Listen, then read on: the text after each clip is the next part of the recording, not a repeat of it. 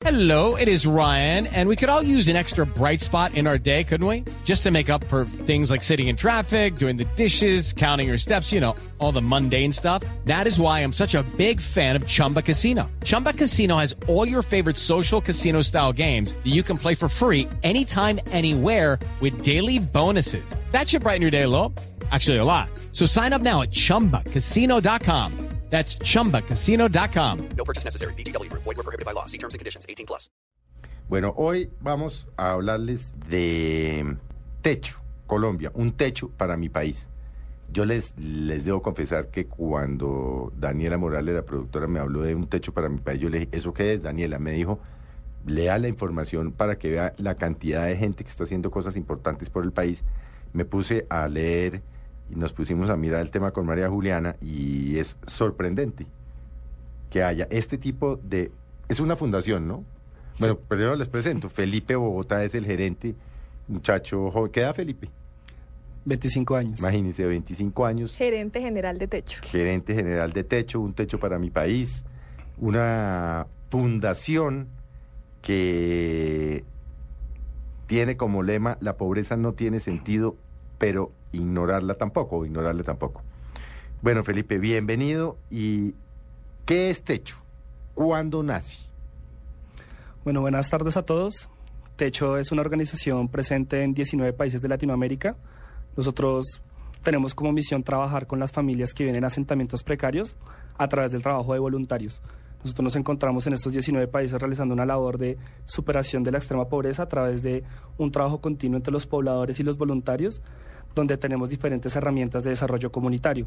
Somos muy conocidos por la construcción de viviendas de emergencia, pero también tenemos planes de desarrollo comunitario como educación, como fomento productivo, como capacitaciones en oficios, asesorías jurídicas, que están buscando que las comunidades se desarrollen, sean sostenibles y que justamente todo lo que hace Techo es desde y hacia las comunidades. Ese es el norte que va marcando esta organización en toda Latinoamérica y que en este momento en Colombia se encuentra en cinco países. Una aclaración. Cinco ciudades. En cinco, en cinco ¿En qué ciudades. ciudades, Felipe? Sí, en Colombia se encuentran cinco ciudades. Eh, una cosa para aclarar, eh, antes éramos un techo para mi país, ahora somos techo. Nosotros el año pasado iniciamos un cambio de marca muy profundo en el cual realizamos no solo un cambio de imagen, sino también un cambio institucional en el cual eh, buscamos medir mucho más el impacto de las cosas que hacemos, una profesionalización más fuerte de los voluntarios, eh, poder llegar a otras redes, poder incidir en, en políticas públicas a través de todo el trabajo que nosotros hacemos en las comunidades. Bueno, Felipe, a ver, María Juliana, deje la pena y practique. No, yo, yo, a mí me da mucha curiosidad, sobre todo saber cómo llegó Techo a Colombia y hace exactamente cuánto está acá en este país. Techo Colombia llegó en el año 2006, llegó justamente como, como ha llegado en todos los países a través de que un grupo de jóvenes que se convenció de esta idea vio que nos encontrábamos en un país desigual, en un país donde el problema es falta de oportunidades para las personas que se encuentran en situación de extrema pobreza y que un grupo de jóvenes comenzó a implementarlo. Tuvimos un convenio con el Banco Interamericano de Desarrollo, quien fue el que promovió y, y- y- e hizo que se lograra esta institucionalización de la organización y ya bueno, en este momento nos encontramos ya trabajando siete años en el país. Bueno, ¿qué hace Techo? Mira, O sea, Techo- Sí, casas y, y- y proyectos sostenibles. ¿Qué más, qué más hace? Techo lo que hace es una intervención comunitaria. ¿Qué, Eso- qué es una intervención y comunitaria? una intervención comunitaria justamente es que nos convencemos de que la superación de la pobreza se hace a través de la comunidad, no se hace a través de llegar a individuos en particular, sino que hacemos nosotros un proceso muy riguroso de identificación de comunidades en donde estamos, donde nosotros identificamos dos variables fundamentales. Precariedad en temas como servicios públicos, como ingresos, como vías de acceso, como infraestructura. Y lo segundo es que vemos un proyecto de trabajo, que nosotros vemos que hay una comunidad comprometida a salir adelante. Techo no es asistencialista, Techo cada etapa de trabajo que yo les pueda mencionar no regala absolutamente nada, sino todo es a través de trabajo, todo lo tienen que lograr los pobladores a través de nuestro trabajo, o sea, de ese trabajo conjunto entre voluntarios y Sí, pobladores, pero a ver, bájelo. es que se van dando las Ah, pero cosas. vaya bajándolo porque si no usted me va subiendo mucho el tema. Deme el nombre de una comunidad que ustedes hayan intervenido Mochuelo, en Bogotá. Mochuelo, Bueno, en Ciudad. Bolívar. En Ciudad Bolívar, sí. Ustedes llegan allá y ¿qué hacen? Lo primero que hacemos es identificar los problemas comunitarios, identificar cuáles son las problemáticas que ellos tienen, reunir a los líderes comunitarios y escuchar sus sueños, escuchar hacia dónde quieren ir, porque ellos son los que viven allá y ellos son los que nos tienen que dar el norte a nosotros de cómo acompañarlos a conseguir mayores Pero pasos. entonces el líder comunitario llega y dice, aquí no tenemos un buen centro de salud, aquí no hay agua, el servicio de alcantarillado es un desastre, los niños andan por las calles desnutridos y enfermos. O sea, le hacen una lista Sí, y les dicen, pero nosotros qué queremos, soñamos con qué, por ejemplo, Mochuelo, ¿qué, qué, ¿con qué sueñan los de Mochuelo? Por ejemplo, Mochuelo es una comunidad que queda cerca al botadero Doña Juana. Entonces ellos quisieran eh, que nosotros tuviéramos una intervención más fuerte en temas de salud, en los temas que tienen que ver con reciclaje, en temas que tienen que ver con la infraestructura del lugar. Eh, es un lugar muy alejado, entonces quisieran tener mayores oportunidades de fomento ahí y poder acercarse mucho más a la ciudad porque es bastante alejado y eso les dificulta bastante para, por ejemplo, conseguir ingresos, eh, temas de educación. Entonces Mochuelo nos dice, tenemos todas estas problemáticas, soñamos con tener este tipo de cosas eh, y nosotros lo que hacemos en términos prácticos es que la comunidad postula formalmente a, a que nosotros trabajemos y a partir de eso, ¿qué hacemos nosotros? Una identificación, una caracterización socioeconómica momento, de las pare familias, pare. ¿Qué hacemos nosotros? ¿Quiénes somos nosotros? los voluntarios de techo. Ah, ¿en ¿cuántos voluntarios tiene Techo? Techo en Colombia ha movilizado 22 mil voluntarios en lo que lleva y en este momento contamos con 700 voluntarios en equipo fijo, O sea, repartidos en las cinco ciudades. repartidos en las cinco ciudades. ¿Y en equipo fijo quiere decir que están trabajando 100% en techo? Sí, el equipo fijo realmente son personas admirables que tienen coordinaciones y tienen responsabilidades muy grandes donde semana tras semana están yendo a los barrios. Hay coordinaciones de to- o personas que lideran toda una comunidad, por ejemplo, una mesa de trabajo, un lugar donde se encuentran los pobladores y los voluntarios para trabajar las problemáticas. Y son jóvenes así como yo, trabajando con 50, 60 personas, eh, justamente eh, buscando las redes y oportunidades de esas problemáticas que se identificaron. Son personas que tienen roles activos eh, en nuestro trabajo. Antes de llegar a una comunidad, estos jóvenes voluntarios reciben de pronto alguna capacitación, porque de pronto llegar a esas comunidades tan pobres no es muy sencillo. Las personas no son receptivas a todo, a todo tipo de personas que llega a prometerle cosas, porque gente que promete es lo que sobra. Claro.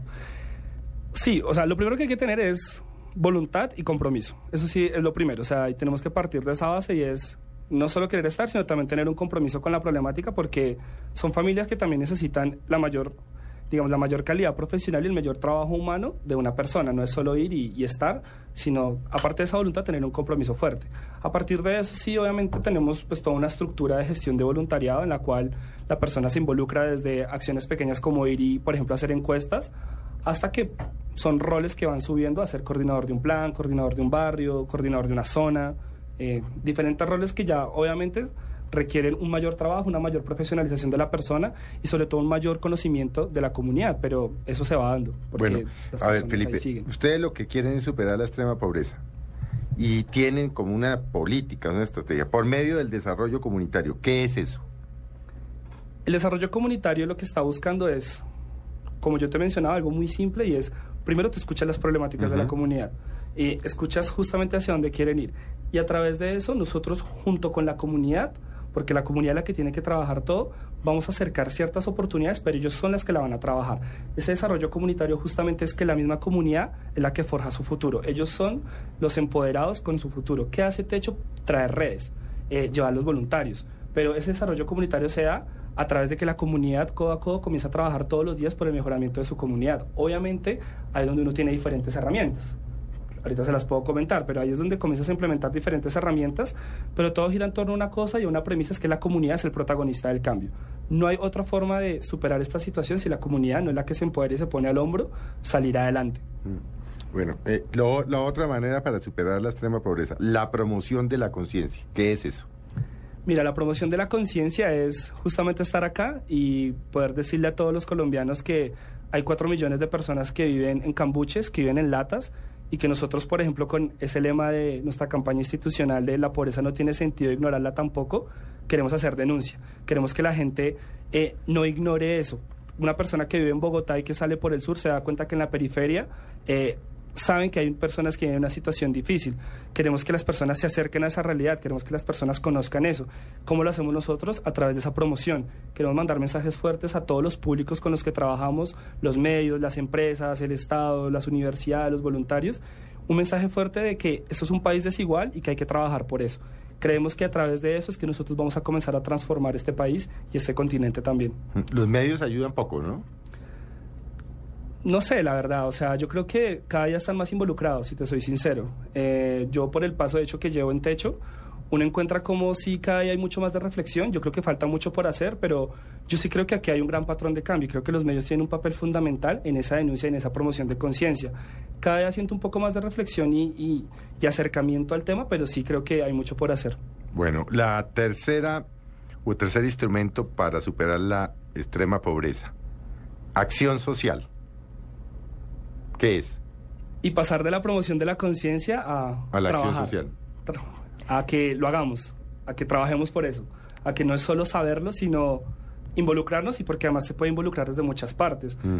Eh, el voluntario sí está en el barrio, pero tú siendo un buen empresario, siendo socialmente responsable, tú siendo un buen gobernante, eh, es acción social, es realmente que estás preocupado por eso, tienes una concientización sobre el tema y que ejerzas acciones coherentes a que nuestro país tiene esa problemática. Bueno, y la incidencia en política pública.